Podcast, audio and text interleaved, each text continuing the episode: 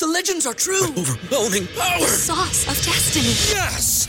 The most legendary sauce has arrived as McDonald's transforms into the anime world of WickDonald's. The greatest flavors unite in all new savory chili McDonald's sauce to make your 10-piece Wick Nuggets, fries, and Sprite ultra powerful. Unlock manga comics with every meal and sit down for a new anime short every week only at WickDonald's. Ba-da-ba-ba-ba, go! At participating McDonald's for a limited time while supplies last. Say goodbye to your credit card rewards. Greedy corporate mega stores, led by Walmart and Target, are pushing for a law in Congress to take away your hard earned cash back and travel points to line their pockets. The Durbin Marshall credit card bill would enact harmful credit card routing mandates that would end credit card rewards as we know it. If you love your credit card rewards, tell your lawmakers hands off my rewards. Tell them to oppose the Durbin Marshall credit card bill.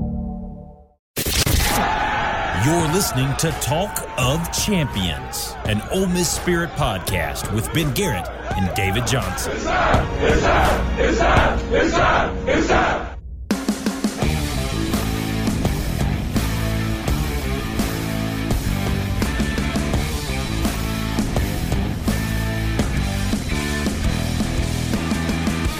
another Talk of Champions Daily. I'm Ben Garrett at Spirit Ben on Twitter. He's David Johnson at Rebels247 on Twitter. We both write for the Ole Miss Spirit. OleMissSpirit.com and affiliate of 247 Sports. Got Ben Brown, Ole Miss offensive lineman, here today for his weekly segment, Frontline View, to preview Alabama. But first, Dave, what's up, man? How you doing?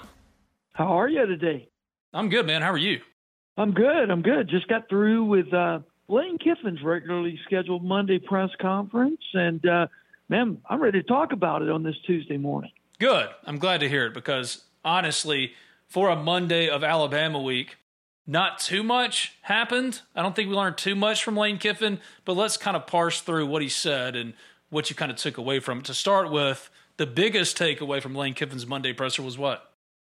Well, that Lane Kiffin has no intentions of rat poisoning himself or his team this week.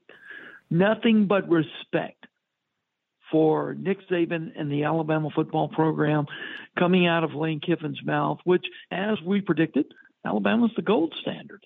He didn't say that in so many words, but he pointed out that really there's been no time in the fantastic history of the Alabama football program that they've been as successful as they are now. And I mean, you're talking about hold the horses here, the Bear Bryant era.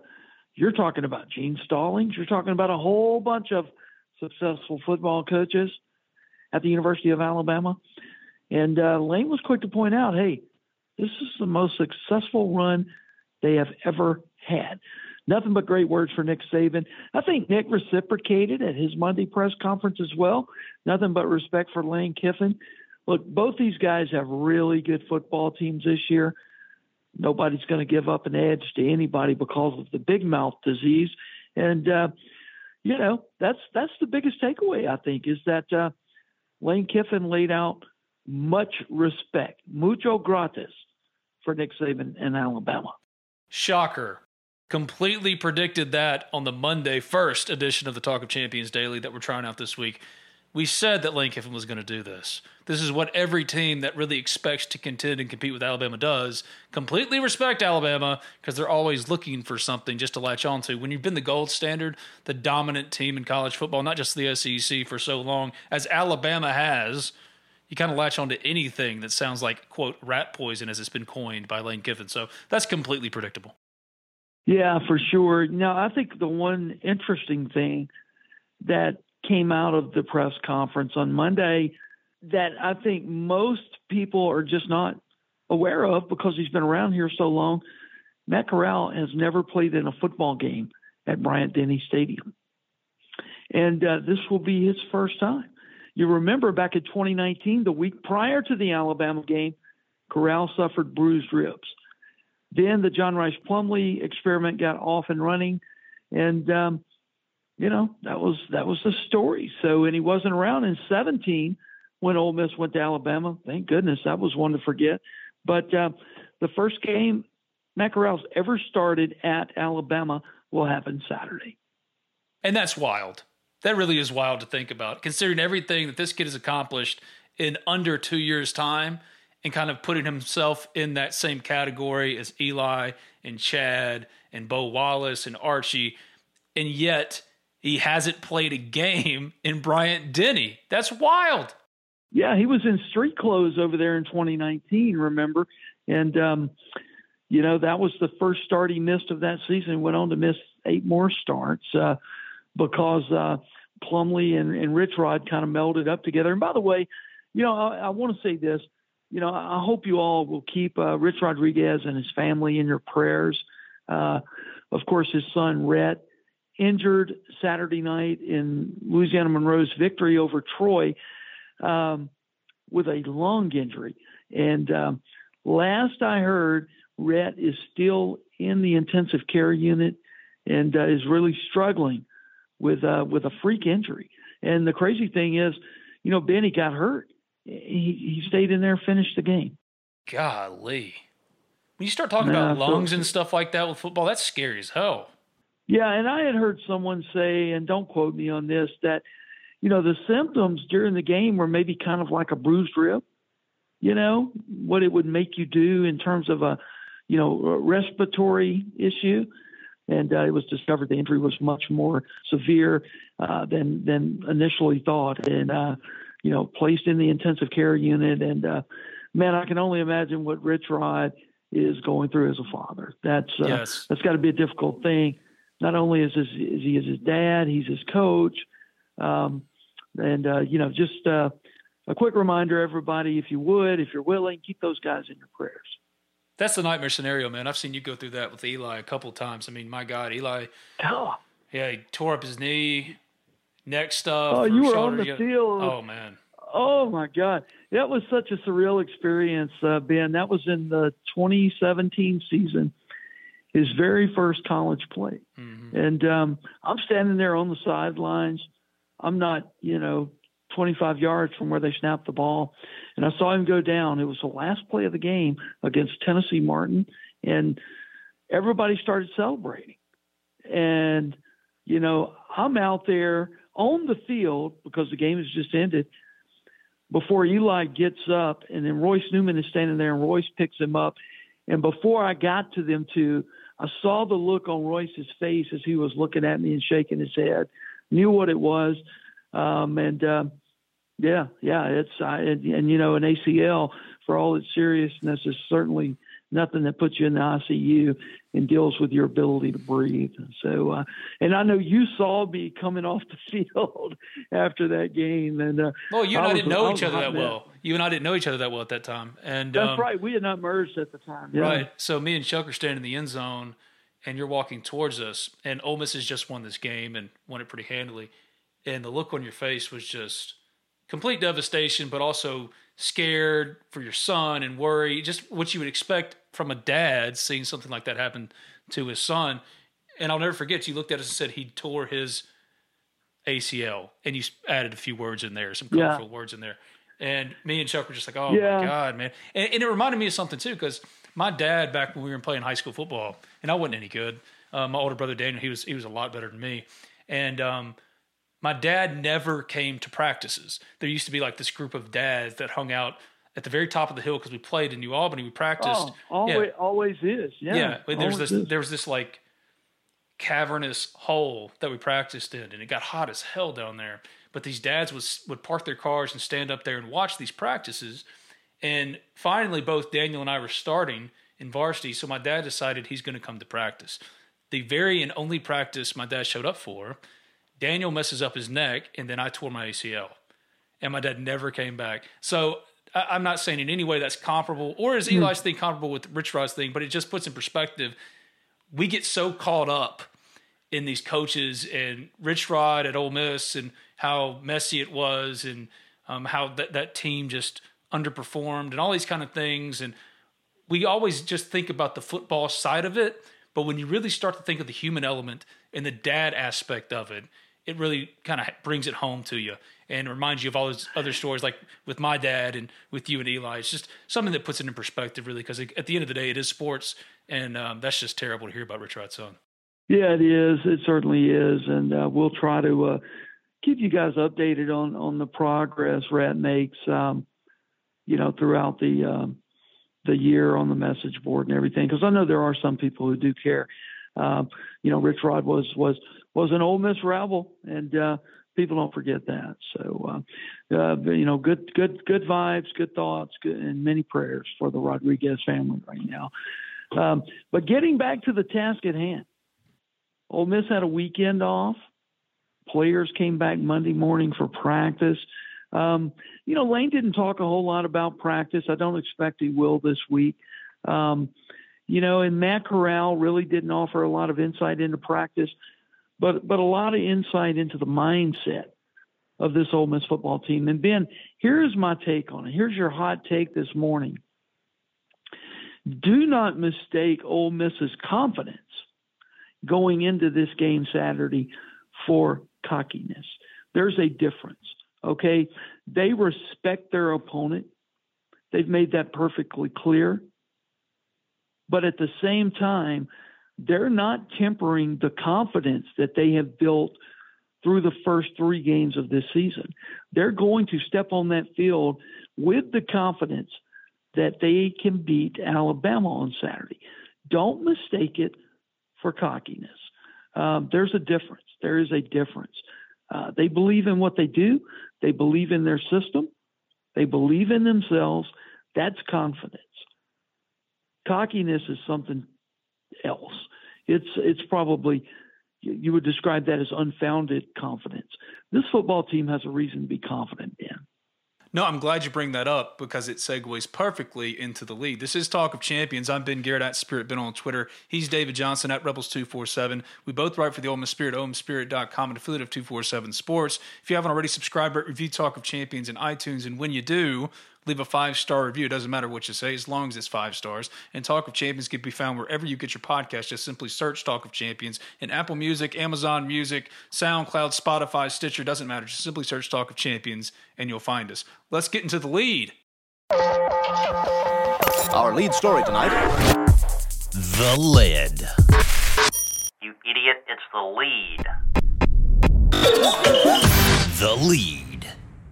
The lead brought to you by my bookie and Thomas Chandler of Modern Woodmen. Tom Brady returns to New England for the biggest game of the year, and the stakes have never been higher at my bookie. Whether you're backing the Bucks or the Pats this Sunday, the game is always more exciting when I've got money on it at my bookie. Get on the action and take this game to a whole new level at my bookie. Both teams are sporting top defenses, and nobody knows each other better than Brady and Belichick. Slow and steady will win this race. Smart money bets the under.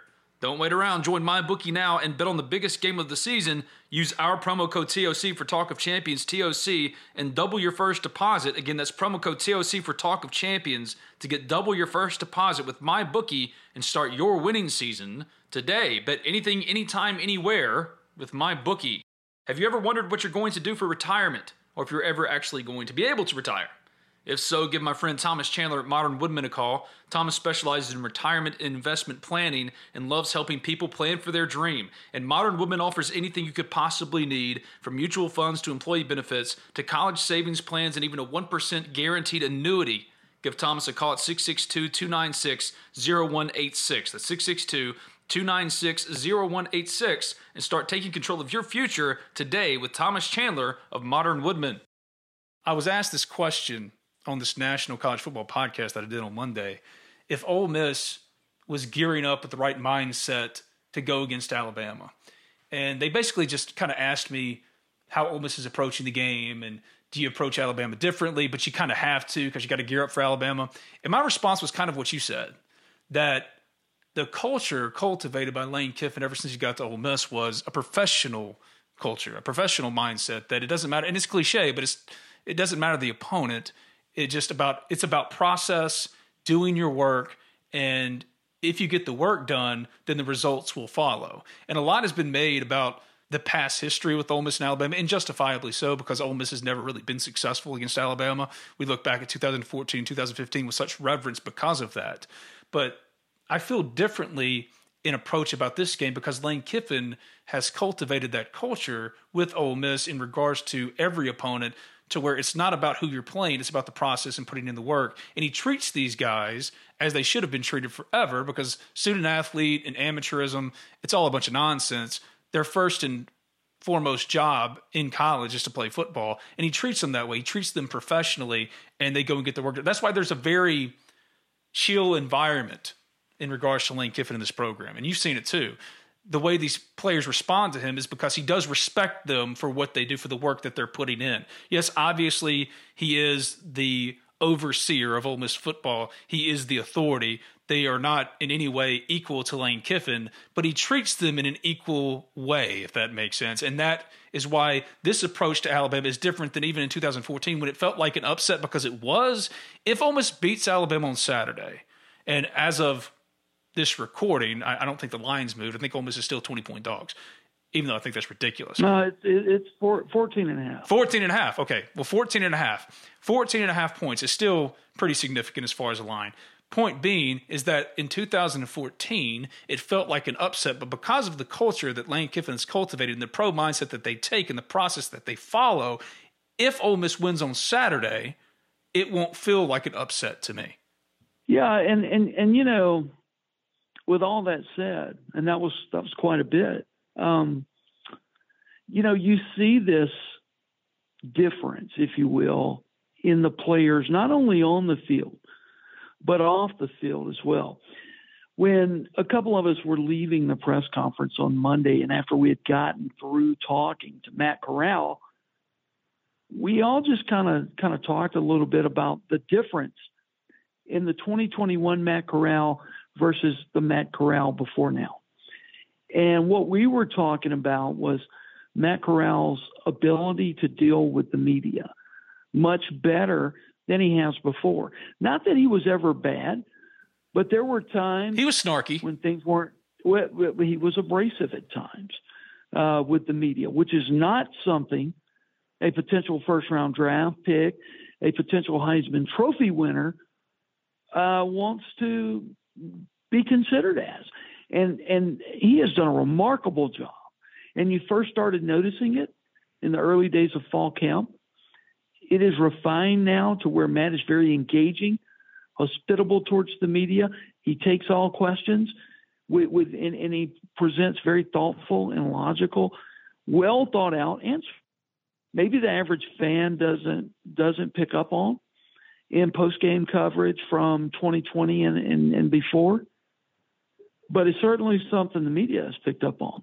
Matt is now a really, really good interview. Not saying was ever bad, but his level of comfortableness with the media has grown exponentially. I think some of that is because, as you mentioned, how Lane Kiffin treats the players within his program. I think there's no doubt about it. Let's listen to everything that Matt Corral said on Monday. Matches environment heading into this week. Does it feel different than heading into Alabama last year, or is it kind of same vibe? Uh, I think last year we were more worried about playing Alabama than we are this year. I mean, yeah, we're we're not worried, but I should rephrase that so you don't take it and run with it. We're not worried about who we're playing. We're worried about how we handle each practice individually. So, you know, we're worried about today. We're not worried about Alabama. You know, even though they are a great team and they are the best team that we're going to face this year, we're not worried about them right now. We're worried about getting having the best practice that we can today. I know after Tulane, everyone that came up kind of said that you guys were bummed that you had this this off week. Um, I'm just curious, how did how did you feel the energy was during that off week? Was there sort of a, a, conscious effort on your part to make sure that everybody kind of stayed focused? Yeah, for sure. I definitely was just on top of everybody to make sure that you know there was no lack of focus going on because you know we need to treat it like as if we're playing Alabama this week, as if we had a game this week. So, I mean, just just continuing to apply the pressure, even though the pressure's not even there, because you know we had a break. Matt, you, you talked earlier this season about shutting your social media stuff down and all that. There's a lot of talk out there about this game and about you with the Heisman Trophy and all that kind of stuff. How do you block all that out other than just staying off of social media? Because people are asking you about it all the time. Honestly, they just ask me when I come into here. But uh, um, no, I mean that's like like I said, that's not you know that's cool, right? It's awesome that people are saying that, but I mean it's it's not a point of focus. It's not. We're not putting any of my. I'm not putting any any energy in it into it. So I mean, the team shouldn't either, and they don't. You know, no one comes up to me and talks about that, or you know, they you know here or there like, dude, that's crazy. I mean, I'm like, and you know, I'll tell them, bring them back down, like, yeah, but we still got to do this, we still got to do this, we got to handle this, and you know, it's just really focusing on the now rather than later. So just being able to lock in every single detail that we're what we're worrying about today, that's what's going to make us a better team obviously, you know, they, they've got a, a quarterback from Southern California as well. Did, did you have any uh, pre-existing relationship with Bryce? Did, did you know him at all growing up? No, I mean, I didn't have a relationship, but I mean, we knew each other. Uh, we, we were cool with each other. Uh, I played him once when uh, when I was at Long Beach in Mater, uh, and he was at Mater Dei. They killed us. Uh, day is ridiculous. but I mean, you know, so is Alabama. So I mean, you know, this is it's going to be a great team, uh, great team to go against, and it's going to be fun playing against them for sure.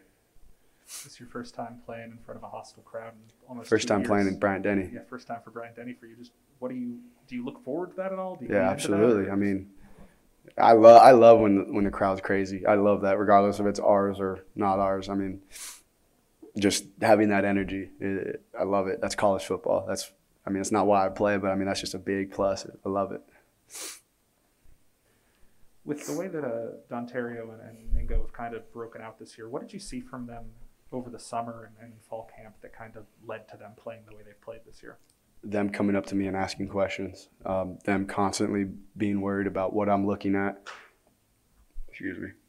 Um, just their attention to detail on every single play when when Drum knows he's the first option, he he's coming up to me. He's like, "What are you looking at? What like what defender are you looking at? And then who am I running my route off of?" And you know, just just little questions. Um, is it better if I go a couple more yards to get a bigger window on the over, or like just little things like that? Like it, it matters. It makes a big difference because he knows what I'm looking at, and now we're on the same page.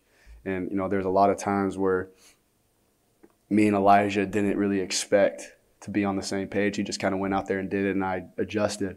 And you know that's good, but you know that doesn't work all the time, right? Be, us being able to be on the same page, regardless of what the coaches call, as long as we're on the same page, we're going to be wrong together. You know that's all that matters. We're going to be on the same page. If it's not open, get to the next progression. If it's not there, take off and run. So I mean, like just them being able to uh, really realize how how big of an import, importance it is to pay attention to the details because they realize how big a difference it makes. I think that's the difference this year.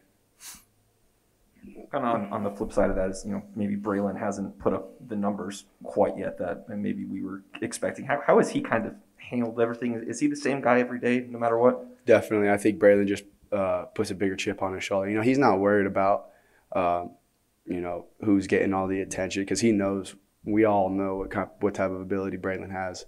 Um, you know, it's just whether when that day is going to come, and he's been consistently working. So, you know, it could be this week, could be next week. It doesn't matter, but I fully believe that it's going to happen at some point. We're going to take questions on Zoom. Will, go ahead. Matt, uh, Bill Bender, Sporting News.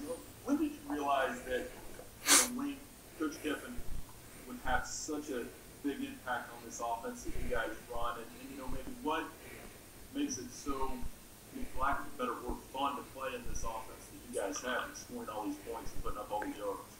Um, you know, I feel like that, you know, that fun thing you're talking about, you know, is just Coach Lebby and Kiffin's. Um, that's just them trusting me to get to the right spot. You know, we can keep calling these deep shot plays over and over and over, but if I keep forcing them downfield and us not getting any yards, can't keep running it. You know, so you know, as long as I keep hitting my check down and keep getting to where I'm supposed to get to, you know, I'm allowing them to keep calling those plays because we're, you know, we're consistently getting yards.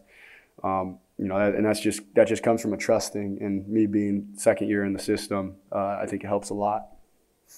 Matt, what have you seen from Alabama's secondary on film so far, and what do you expect to see on Saturday?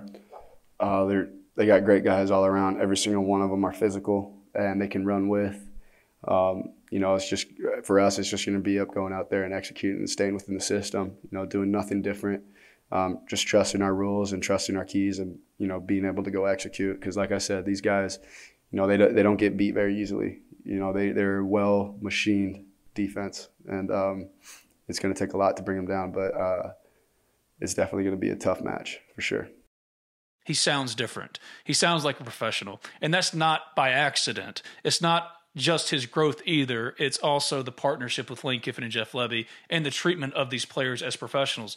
And it doesn't matter how these guys treat us. I, I don't care, right? And fans don't care either. It doesn't matter if they act a certain way, but you can, you can draw some understanding of growth in their treatment of interviews or just how they go about their business. And part of their business is the media. And Matt Corral, you could tell every single time you talked to him, there was this little bit of obnoxiousness to it. I don't want to be here. Yeah, I don't want to be Yeah. exactly. Yeah, so he he would get a question, and a lot of questions are dumb. They are, and I'm not going to call anybody out, but a lot of questions are dumb, and I can understand being on their side of it if I put myself in their shoes, thinking, "Golly, who is this dude, right, or this girl, person, woman, telling me or asking me this ridiculous question?"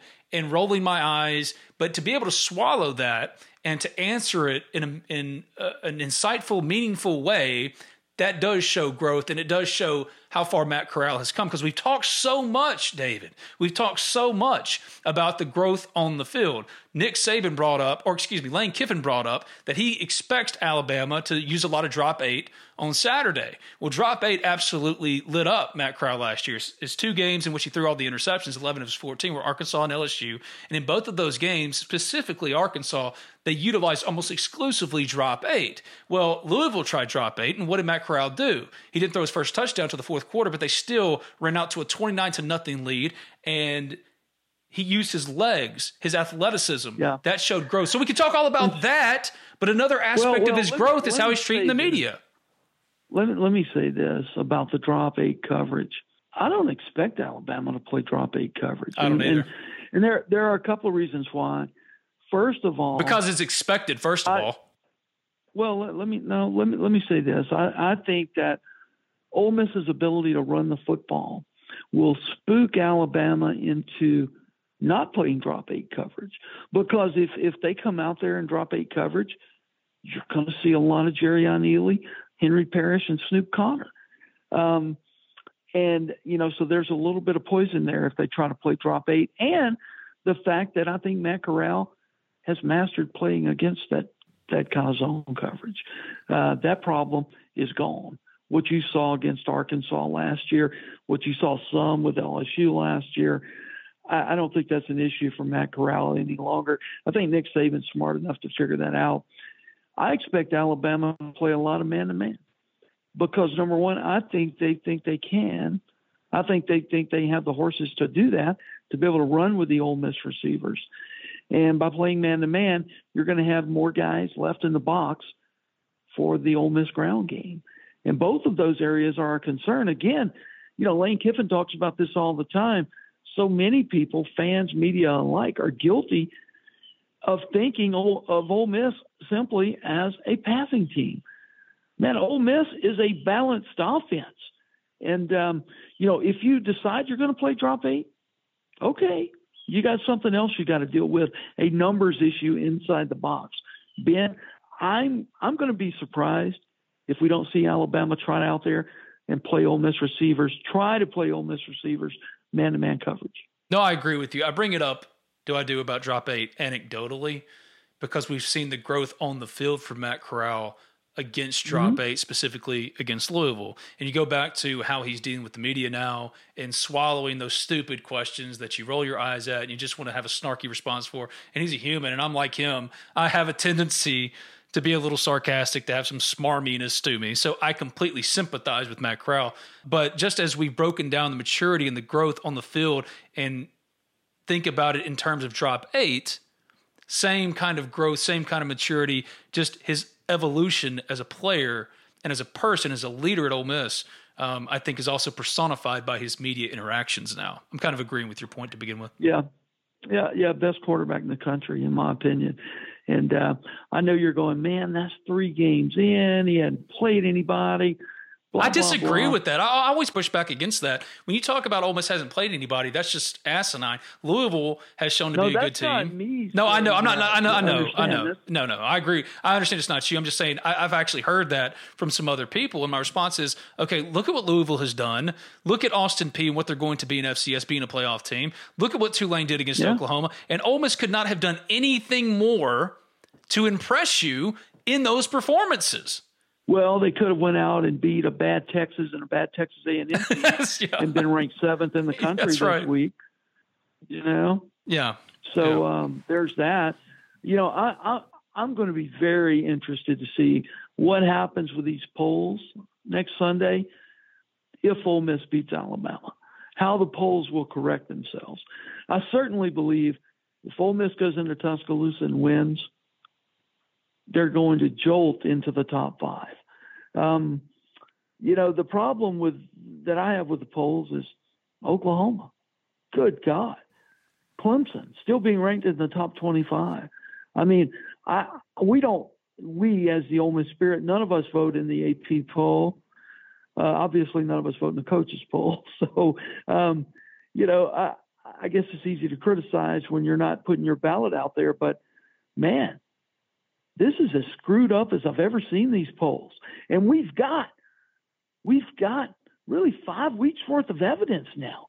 See, now is And the when they should be ranking teams. themselves. Now is when they should be ranking teams. That's what my whole Correct. thing is. I agree. Yeah, I've talked about Yeah. this with you countless times on and off the air.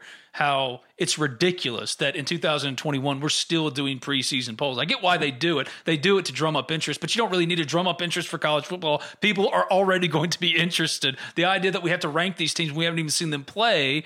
It's asinine to me that Clemson at two and two has done nothing to impress us in the top 25.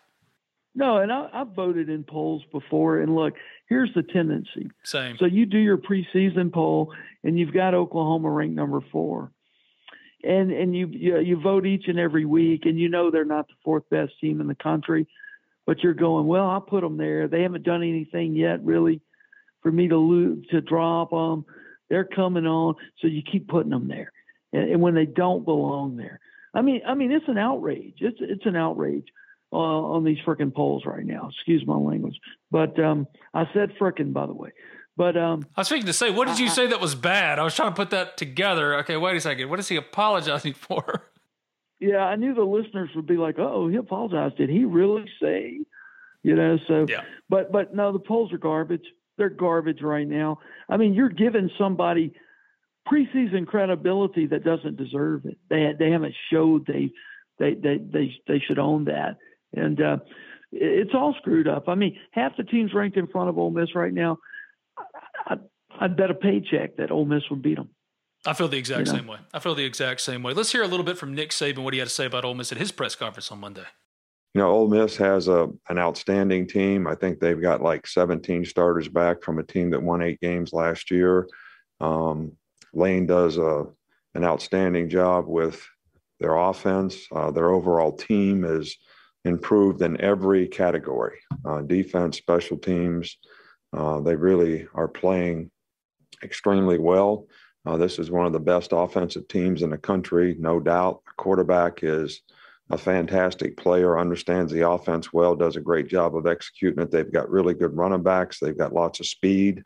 Uh, they've got good receivers. The offensive line is returning intact. So a lot of really good players that are really well coached, and uh, you know their whole fastball system uh, is something that's always a challenge for the defense to you know get lined up and play with great poise and be able to focus on you know doing your job. Uh, so uh, it's a real challenge for us from that standpoint. You know, defensively, they're really, really improved uh, from a year ago in their statistics and, you know, the way they've played. They got a little different system that they're playing, um, dropping a little bit more uh, like Arkansas, like with a little more eight drops and uh, playing a little more odd type stuff. So, um, and they have done it extremely well. And you know, because they've got good team speed, they're good on special teams. They got a great punter. So, um, you know, this is a really, really good team overall, and going to be a real challenge for us uh, come Saturday. But we're definitely looking forward to it. um, we're making progress as a team, and I think it's going to. Con- we need to continue to do that this week. Coach, you mentioned Ole Miss using a lot of eight drops. How many teams have tried to defend you that way this year, and how has Bryce responded to that? Uh, we got a little bit in the Mercer game, um, so you know I, I, think you know we have to have a good plan against it. Uh, everybody's got to execute well. Um, I think Bryce is capable of recognizing it and uh, getting the ball to the right guys. Um, so you know it's something that we need to work on this week and probably didn't work on it as much against Mercer because they hadn't done it that much in the past. So uh, it'll be a real, you know, key for us to be able to do a good job against, you know, that type of thing. Hey, Coach, uh, you mentioned Matt Corral in your opening. Just what kind of progress have you seen through from him throughout the course of his career? Well, he played really well against us last year. Um, I mean, the guy's very elusive. Uh, he can extend plays. Um, very accurate passer uh, executes their offense extremely well. Um, you know, he can make plays with his feet. They do. He does pull the ball every now and then. They do have a quarterback run here and there, not a lot, but uh, just enough to you know sort of make you defend it on defense. But uh, the combination of things that they do in the running game and the passing game, um, they're difficult to defend, and he is about as talented as guys anybody we've seen run and pass uh, for a long time. And Nick, um, Lane is asked quite a bit about what he learned from you during his time in, in Tuscaloosa. I'm curious, what would you say is is the biggest thing that uh, that you learned from Lane? Well, you know, we kind of took on the the task when he came here of, you know, changing the whole offense to be more spread, to be more RPO oriented, to use, you know, motions and formations to create issues and problems for the defense. Uh, and, you know, he did a marvelous job of that when he was here. He's continued to build on it. Um, but I'd say I learned that from him uh, because we sort of made that change. So we all had to get sort of, you know, together on how we were going to do things and what we're going to do. And he did a really good job of that. And he's a very bright, very bright, good, really good play caller. So um, I, I, I learned a lot of offensive football from him. You mentioned the progress that, that Ole Miss has made on defense from last year to this year. What areas sort of jump out to you in, in, in studying from last year to this year's unit? Well, they just have a good system and a good scheme, and they've, um, I think they went and studied some things, and you know, uh, they do a good job of executing it. They know what they're doing, and uh, their players are, uh, you know, really know what they're doing. I, I think, you know, last year was a little bit of an anomaly when it came to if you're a new staff, how do you get, you know, what you want to do implemented? And I think, you know, they probably went through that on defense a little bit, you know, last year because of COVID. Uh, this year, because they've had the spring, they've had the summer, uh, they've had a year um, to know what kind of adjustments they need to make relative to the players they have. Uh, and they've done a really good job of that. All right, now that we've heard from Nick Saban, it's time to go around the circle for some odds and ends things in regards to Ole Miss football, including a kickoff time potentially for Ole Miss and Arkansas. Ole Miss fans, you can never be too careful, especially these days and with young kids at home. Don't take any chances and secure your home with Eufy Smart Lock, an easy install, all in one security device for your front door and that peace of mind we're all looking for. I myself am a Eufy user, and I can tell you firsthand go ahead and ditch those house keys forever, grab a Phillips head screwdriver because that's all you'll need, and give Eufy Smart Lock a try today. No monthly fee, and Eufy customer service is waiting on standby 247 to help you with any and all home security needs. So, what are you waiting for? Head to Vaught Hemingway or the Pavilion or Swayze Field to cheer on your Ole Miss Rebels with the reassurance your home is in good hands with Eufy Smart Lock. Eufy Video Lock makes it easy to keep an eye on things back home. Its built in camera can tell you who's at the front door from the comfort of your stadium seat. Search Eufy Video Lock, that's E U F Y Video Lock, or visit eufyofficial.com, eufyofficial.com slash video lock, to see how you can gain complete control of your door. That's Eufy Smart Lock and Eufy Video Lock, a proud sponsor of the Talk of Champions podcast network. Say goodbye to your credit card rewards. Greedy corporate mega stores, led by Walmart and Target, are pushing for a law in Congress to take away your hard earned cash back and travel points to line their pockets. The Durbin Marshall credit card bill would enact harmful credit card routing mandates that would end credit card rewards as we know it. If you love your credit card rewards, tell your lawmakers hands off my rewards. Tell them to oppose the Durbin Marshall credit card bill. Around the circle. That's the trouble around here. Talk, talk, talk. David, you wrote about this on Monday when the Times came out, but Ole Miss and Arkansas, we think we know when they're going to play, but it could be one of two times.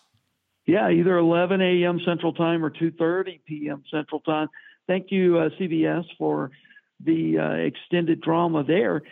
But um, I, I like either time. I'm good with it. I mean, it means I'm not up at 4 a.m. in the morning, uh, just on a selfish basis there. Um, I like the 11 a.m. start, and what you're starting to see is those 11 a.m. games. ESPN's recognizing this. Those 11 a.m. games are getting better ratings than the nighttime games. By by the time darkness rolls around, a lot of people are footballed out. A lot of people are drunk. A lot of people are deciding, you know, they've got other things to do on Saturday night.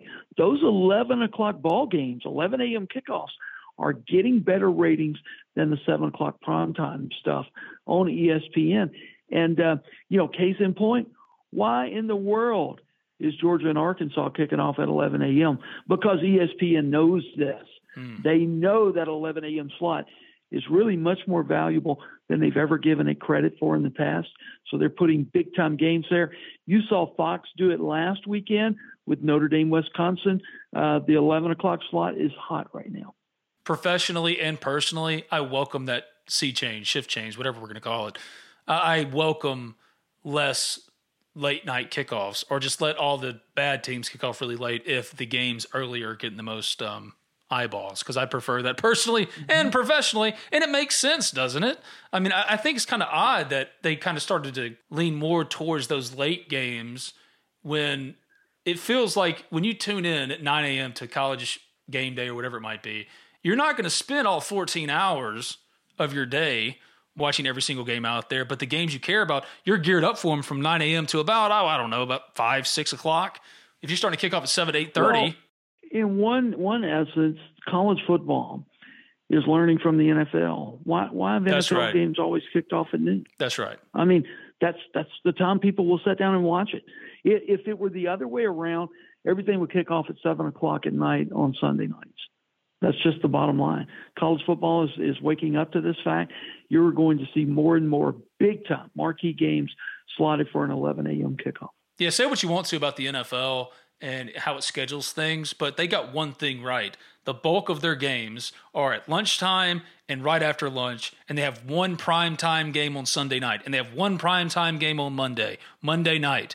Because if you try to schedule a bunch of prime time games at nighttime, you're, you're siphoning off the eyeballs that you otherwise would get for your main attraction, whatever that attractive game turns out to be. So I think the college football is kind of coming around to this fact, like you said, because you have a platform on Thursday night. I know that the NFL is trying to get in on Thursday, but they keep putting crappy games on Thursday, and there's always a college football game. Thursday's a day for college football. Friday night can be a night for college football, a primetime game, and then Saturday earlier kickoffs. I'm all for that. I just think it makes more sense for just the general college football fan. I think they would prefer it that way because they can build their day around it and not be waking up groggy on Sunday morning.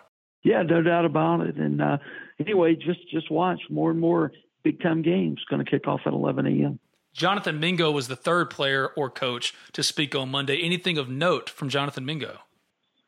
You know, Jonathan very very couched in his commentary, um, almost uh, coach speak, if you will. He said all the right things at all the right times, answered all the right questions. Um, you know, so so you're not going to get anything inflammatory out of Ole Miss this week. I doubt if we see Jerrion Ealy in the press room tomorrow or, or any other day this week. Um, Jerrion tends to uh, sometimes just kind of lay it all out there. I love it. Uh, I, I, think I think there is a, a calculated effort on which players are going to be made available to the media this week. In Oxford, uh, I don't think that's a bad thing at all.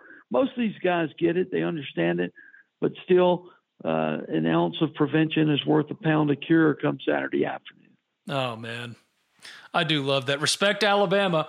AJ Brown, former Ole Miss wide receiver, currently with the Tennessee Titans. He has a strained hamstring and is expected to be considered week to week, according to Adam Schefter. And then Ole Miss women's soccer picked up their first SEC loss at number 16 Arkansas. You've been talking to me off the record, off the air, about um, women's soccer and how good they've been. That loss uh, kind of mm-hmm. put it into perspective for me, really, or pretty much everybody who doesn't pay all well, that much attention to it. They've been good, right? I talked to I, I talked to Matt Mott on Monday, and, and to be honest with you, Ole Miss was a tired leg team Saturday at Fayetteville. You know, they led one to nothing at halftime against Arkansas, which is which is a very good team. Uh, they just kind of lost their legs in the second half, and Arkansas had their way with them. You know, you got to remember they were also coming off a big win over number five LSU uh, last week. Ole Miss was so. Uh, you know, this is a quality team. They need a little rest. He gave them Monday and Tuesday off. So um, they'll begin practice again on Wednesday. Uh, they play Florida over the weekend, and uh, that's going to be a tough test. SEC's tough in everything. They're tough in soccer, just like they are in football. No games a gimme. But this was a Sweet 16 team last year, and uh, I, I think they're they're capable of doing that or better again this year just wasn't their day in Fayetteville. Um, other thing we should mention Wednesday night, an absolute huge volleyball showdown in Oxford, the defending national champion Kentucky Wildcats against the unbeaten Ole Miss Rebels. And, uh, you know, that's going to be a tough one for Ole Miss to win, but they're playing hot right now. That much is for sure. They were one of the worst volleyball teams in the country last year. Kayla Banwarth has done an incredible job, and uh, they look like an NCAA tournament team right now. So, uh, good things happening on the women's front for sure. And, um, you know, I don't know if it'll be today. I don't know if it'll be Wednesday, but one day this week, I'm going to have the first commentary from Ole Miss softball coach Jamie Trachsel following the uh, her uh, her clearing of um, of this uh, well publicized uh, investigations that went on over a couple of months span with the softball program. So looking forward to that. I'm talking to Keith Carter later this morning. Anything in particular, David? I should ask him. Unless you can get my parking spot moved a couple of rows closer to the elevator in the pavilion garage, I'm good. But okay. but if you can do anything about that, particularly when it's storming outside and the uh, like it was for Tulane, that would be great. All right. Other than that, no complaints about press box food. It's been great. Good for you. Uh, the Diet Coke is working good at the fountain.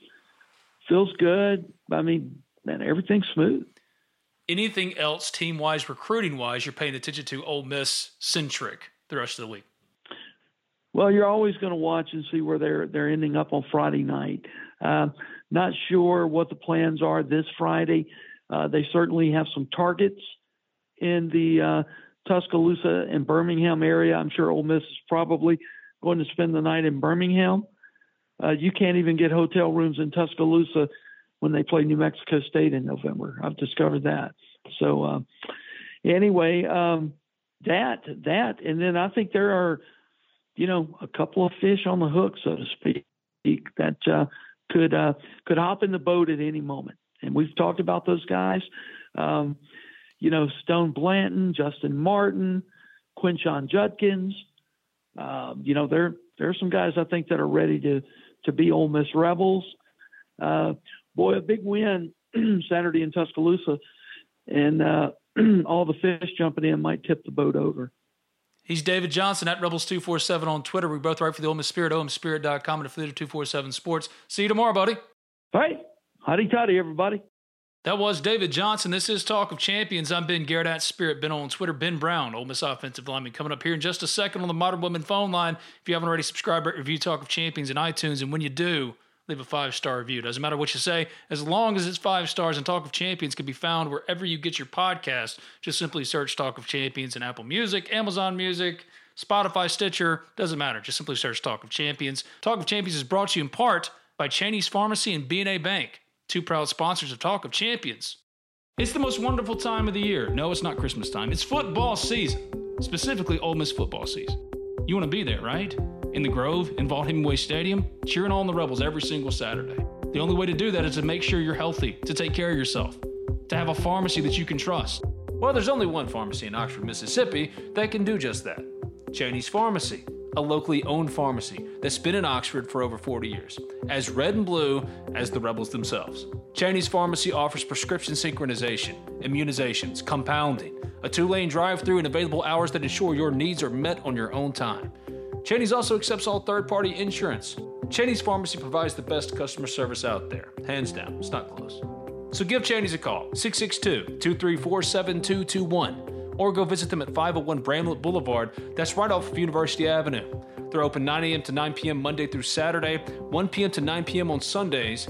You can visit them online at Cheney'sPharmacy.com. Make sure your pharmacy is one you can trust. Cheney's Pharmacy, much more than just a pharmacy.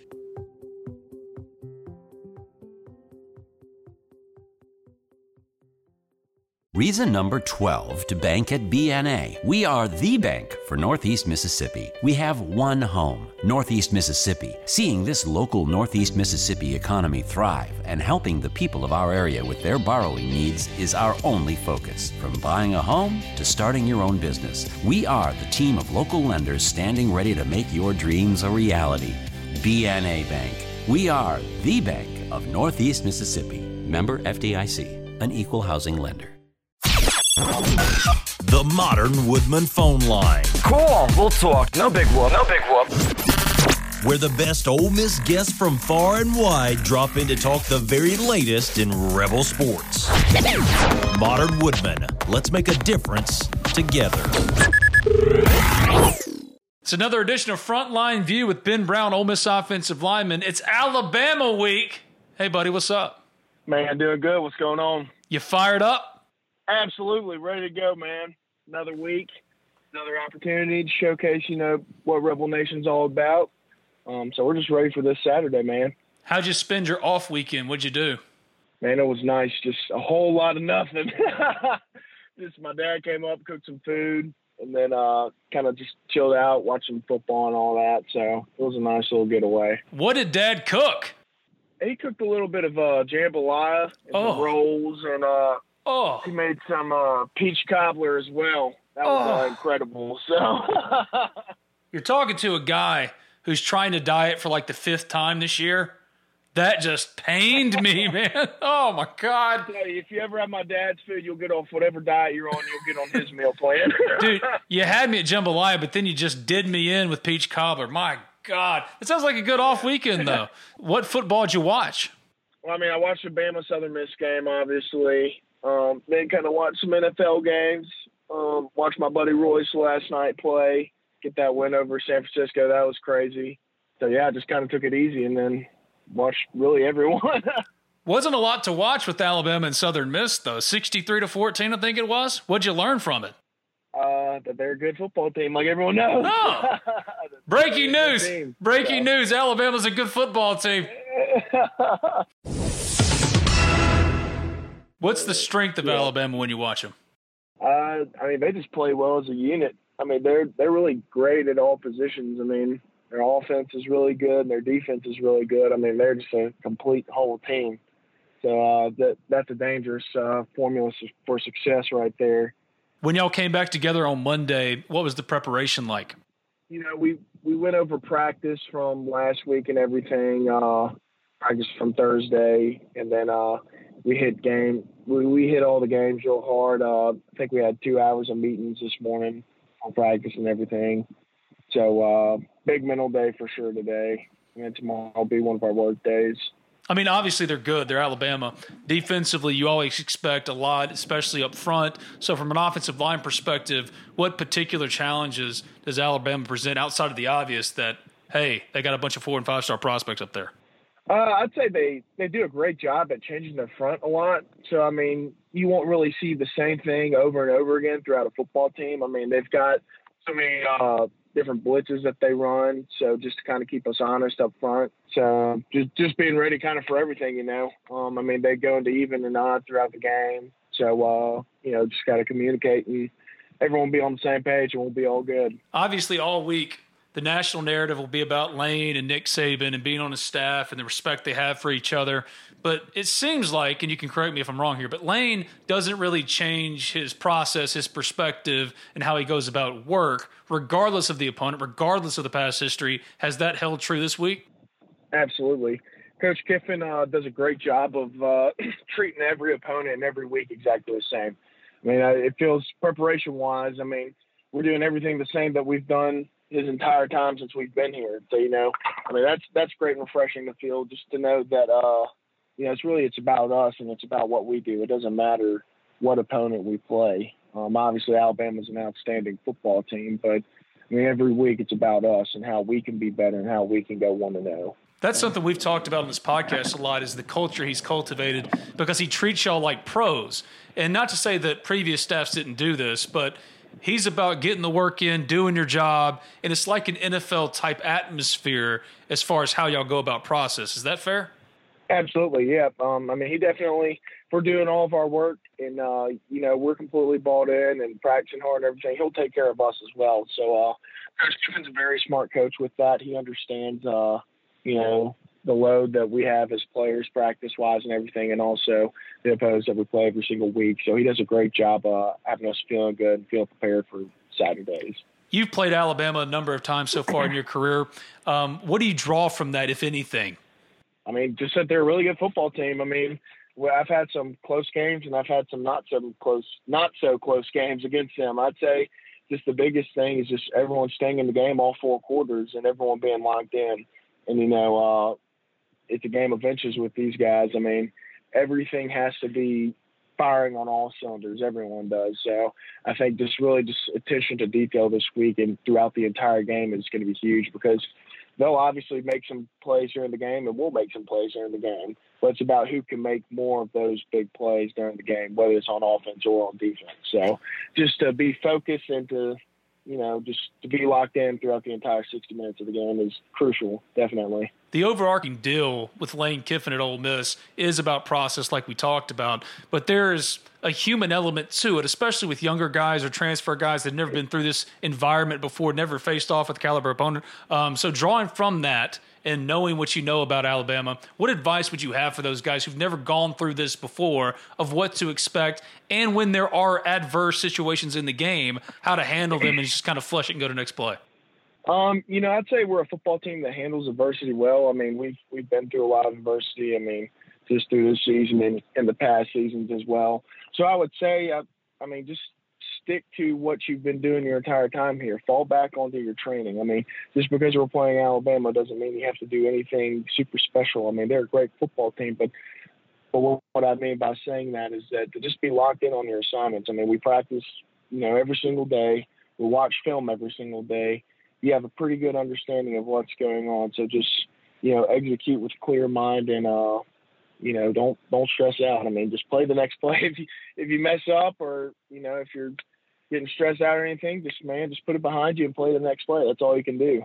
Obviously, y'all leave it to the media, to the fans to kind of prognosticate, look at the landscape of the SEC, the teams that y'all are competing against, and kind of project things out. But after spending a week watching football, is it hard not to look around and kind of consider how you match up or where you stand in the pecking order and how you could potentially contend as a playoff contender in college football this year? Is it hard not to do that? Uh, I mean, it's obviously hard with uh, the success that we have early on, uh, but Coach Kiffin makes a great point that uh, you know that rankings don't matter throughout the week. I mean, a team that could be ranked high could be terrible the next week. The only ranking that matters is the ranking at the end of the season. So uh, I, I thought that was just a great point. Um, that we, we've been playing great ball right now, and uh, we're ranked. I'm I'm not even sure what, but in top 25. That won't mean anything until the season's over with. You're an Ole Miss guy through and through. Your greatest Alabama Ole Miss memory is what? Um, I'd say 2015. I went to uh, T Town with my dad. Uh, watched the Ole Miss game and uh, uh, surrounded by a bunch of Bama fans and had to basically quietly cheer whenever uh, we were winning. So that was a pretty spectacular moment right there. You're not a quiet guy, man. How did you do that? How did you pull that off? Yeah, I didn't have a choice. I told I was going to have to leave if I didn't, and I was to watch that whole game. Bet it. So. Oh, that's great. I thought you might say 2014, but 2015 was equally as memorable and had the incredible play with Quincy Adeboyejo, the ball knocking off the helmet and he catches it or whatever because Chad just threw it up. That was just an incredible game. But you think back to 2014, and the parallels are pretty obvious here. I mean, first of all, Ole Miss was undefeated, number 11 in the country at the time. Alabama was number one because, of course, Alabama was. And this year, yard number 12, they're number one. But I've said this before, and you can agree or disagree with me here if y'all go in and win this weekend, it won't feel like an upset because for y'all, not only is that the mindset, but the level of play and the standard in which you're holding yourselves to now is different compared to past Ole Miss teams that are going in there and quote upsetting Alabama. I would say that's fair to say, but also at the same time, I mean, Alabama's Alabama, man. They're they're a solid football team. They're the number one team in the nation. So, uh, I mean, and anyone who beats Alabama, I think it's fair to say is an upset. So. You're doing it. You're doing the thing that every single team, coach, player does when they play Alabama. You got to respect Alabama, and you're doing it. So, hey, tip of the cap to you, Ben. You're doing what you're supposed to do. Alabama Respect Week. you get it. Alabama Respect Week. There it is. Okay, so as you prepare for the rest of the week, um, as far as just being healthy and all that kind of stuff, I know y'all don't talk about injuries or anything like that, but is the team close to full strength as possible? Absolutely. I mean, I think it's very beneficial for us to have a bye week, you know, just kind of refresh our bodies and refresh our minds for a big week that we've got going on for us. So uh, I think that bye week came at a perfect time. It was a little bit early, but uh, and I think we benefited a lot from it practice wise and recovery wise. So. Well, you talked last week about the offensive line having to clean up some small things. What are those things that y'all identified in film and having the full week of practice with no game to play? What were those areas, and do you feel like I've gotten closer to where you want to be? Uh, just some small technique things in the run game. Uh, we've already cleaned a lot of that up, so uh, we're feeling a lot better now. Uh, I'm feeling good going into the Bama game now. So, how you feeling, man? You know, you don't have to ask me twice about it, man. You know, I'm fired up. it's, it's what I like to call a slow burn to the game, though. So Okay. you know, you All don't right. want to overexert yourself too early in the week. Because if you do too much too soon, uh, what are you going to have left for Saturday, right? That's right. You Okay. know, so I mean, you got to work hard practice and everything, but uh, leave the craziness for game day. So. Oh, I love it, you maniac. Okay, every single week you teach us something in Ben Brown's offensive line school. Last week it was about the stance. What are we learning today? Um, I feel like this this is a little bit of a shorter uh, version of a tip today, but I feel like uh, it's important for offensive line play. and Is not always talked about is how crucial using your hands are. So whether that's in the run game or whether that is in the pass game, if you don't use your hands efficiently and effectively, you won't win. I mean, it just comes down to that. I mean, I've I've seen players who were mediocre players become phenomenal players just by using their hands. So whether that's in pass protection, they would kind of just place their hands on the defender versus striking them at the line and completely stunning them at the line of scrimmage and pass protection and totally eliminating, you know, their pass rushing plan. I mean, I've I've seen players go from good to great to outstanding. So just using your hands often and effectively is one of the best ways to elevate your offensive line play to the next level. You're absolutely right. Not that you needed my validation in any way, but Laremy Tunsil told me one time, he said, Look, man, I have some things that I got to work on. I got to get bigger, faster, and stronger, especially my upper body. But if I get my hands on you, it's a wrap. That's right. It's You a wrap. hands on someone violently and quickly, man. I mean, that's that's tough. I mean, imagine you're a defensive lineman, and I mean, offensive lineman. I mean, you know, we don't always get the praises for being athletic and everything, but I mean, you strike your hands on one of them real quick. I mean, it, you can end the whole rush right there, and they don't even know what to do. And then by then, Matt's throwing a 60-yard bomb touchdown over your head, and it's over with. So. That's it. Yeah, because Kentrell Lockett said the same thing. He said the first thing I tried to do when I was pass rushing is knock their hands down because if they got their hands on me, I was screwed. Especially if you go up against a guy like Laremy Tunsil in the SEC. Um, if you're a pass rusher and you let them get inside, there's nothing they can do. They can't swim you. They can't undercut you. Do anything. Spin nothing if you get your hands on them. I love that. I, I love talking about the hands situation because one time, this is true. We went to this art gala. Did me and Kentrell Lockett and my buddy Kratz, and we got a little drunk. And I decided that I was just going to kind of try to. Uh, get my hands on Kentrell at a parking lot just to see if I could block him in any way. I'm a terrible offensive lineman, former high school terrible offensive lineman, but I just wanted to see what it was like. And uh, let's just simply say he broke my forearms. Is that when you is that when you figured out you weren't a D one athlete, Ben? I figured that out a long time. I figured out then though that uh, my God, the violence of breaking my arms in a parking lot. You know, like oh my God, it was painful. He's Ben Brown. Ole Miss offensive line. I love this is how we ended, right? We're talking about Alabama. You're trying to be all respect Alabama week. You still get hyped, and then we talk about hands, and then you come out. There's the Ben Brown I know. Let's go, baby. There it is. Thank you, buddy. Appreciate it. Absolutely. Thank y'all. I appreciate it. What's so special about Hero Bread's soft, fluffy, and delicious breads, buns, and tortillas? Hero Bread serves up 0 to 1 grams of net carbs, 5 to 11 grams of protein, and high fiber in every delicious serving. Made with natural ingredients, Hero Bread supports gut health, promotes weight management, and helps maintain blood sugar. Hero also drops other limited edition ultra low net carb goodies like rich, flaky croissants and buttery brioche slider rolls. Head to hero.co to shop today.